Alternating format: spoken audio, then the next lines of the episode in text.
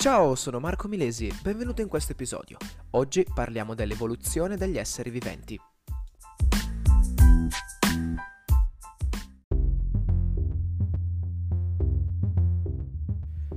Quando parliamo dell'evoluzione degli esseri viventi parliamo sicuramente di una, uno degli argomenti più interessanti di biologia e anche più stimolanti. Tutto quanto è, part- è, partito dal fissismo. Il fissismo era questa credenza, anzi più che credenza era una vera e propria teoria eh, basata sino al, sino al 700 praticamente e ehm, secondo questa teoria le specie viventi erano immutabili ed erano classificabili praticamente in base a similitudini, quindi potremmo dire una teoria in parte vera.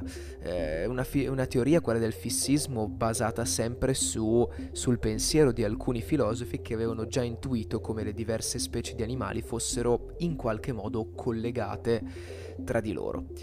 Arriviamo poi al primo evoluzionista, cioè eh, Jean-Baptiste de Lamarck. Lui fu il primo evoluzionista dichiarato, infatti lui pensava che l'evoluzione fosse un processo lento, in cui ogni cambiamento in meglio di generazione in generazione veniva ereditato, andando giustamente a perfezionarla sempre di più.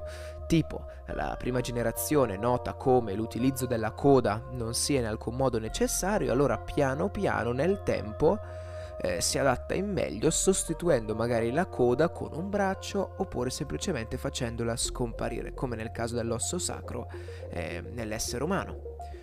Anche la geologia e poi vedremo il gradualismo giocarono un ruolo fondamentale nello sviluppo delle varie teorie dell'evoluzione degli esseri viventi.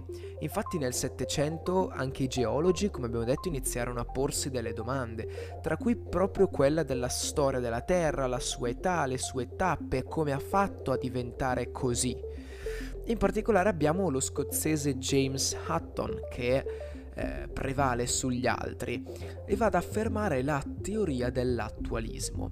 Infatti lui dichiarò che i fenomeni che agivano nel passato sulla Terra sono alla fine gli stessi che agiscono ancora tutt'oggi. Questo, questa teoria, questa corrente di pensiero si chiamò attualismo.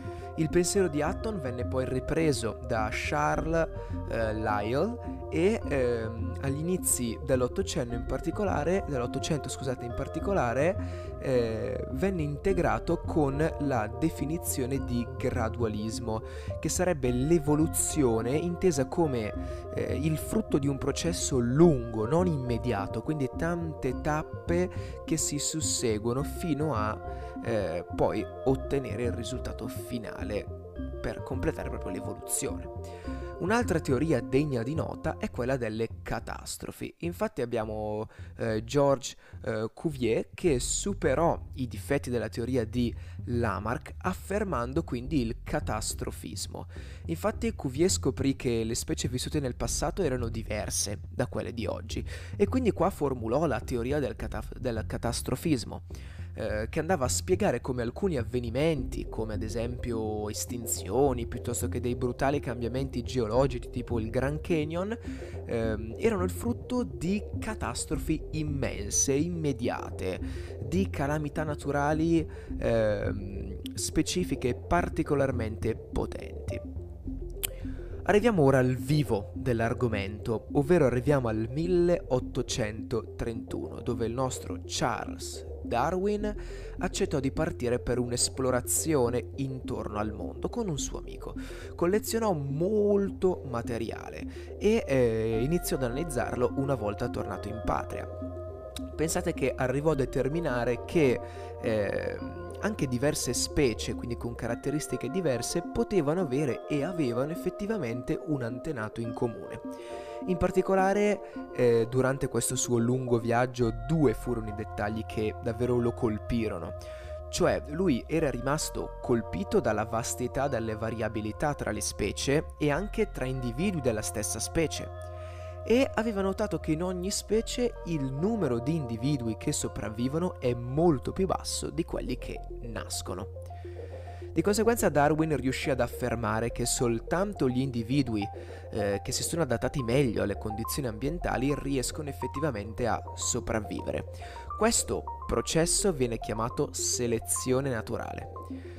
E qua entra in gioco un'altra figura, sicuramente marginale rispetto all'immensità di Charles Darwin, però che diede una mano potente al nostro Charles, ovvero Alfred Russell Wallace. Eh, Alfred cosa, cosa fece? Uh, Wallace giunse ad una teoria simile a quella di Darwin. Eh, questo spinse Charles, quindi spinse Darwin, a eh, pubblicare un libro. In particolare si unirono e pubblicarono insieme un libro con le loro teorie. E la teoria di Darwin, in particolare chiamata oggi teoria dell'evoluzione per la selezione naturale, si basava su due capisaldi, cioè le specie non sono immutabili, bensì cambiano nel tempo e eh, la selezione che agisce sui singoli individui va a mutare le diverse popolazioni e quando queste differenze tra le popolazioni sono molto marcate a questo punto si creano le cosiddette specie, si creano due specie diverse. Si può riassumere quindi il principio di Darwin come una sorta di meccanismo di evoluzione di un individuo e poi di una popolazione. Infatti prendiamo come base una popolazione in cui esiste una variabilità individuale che è del tutto casuale e questo è provato.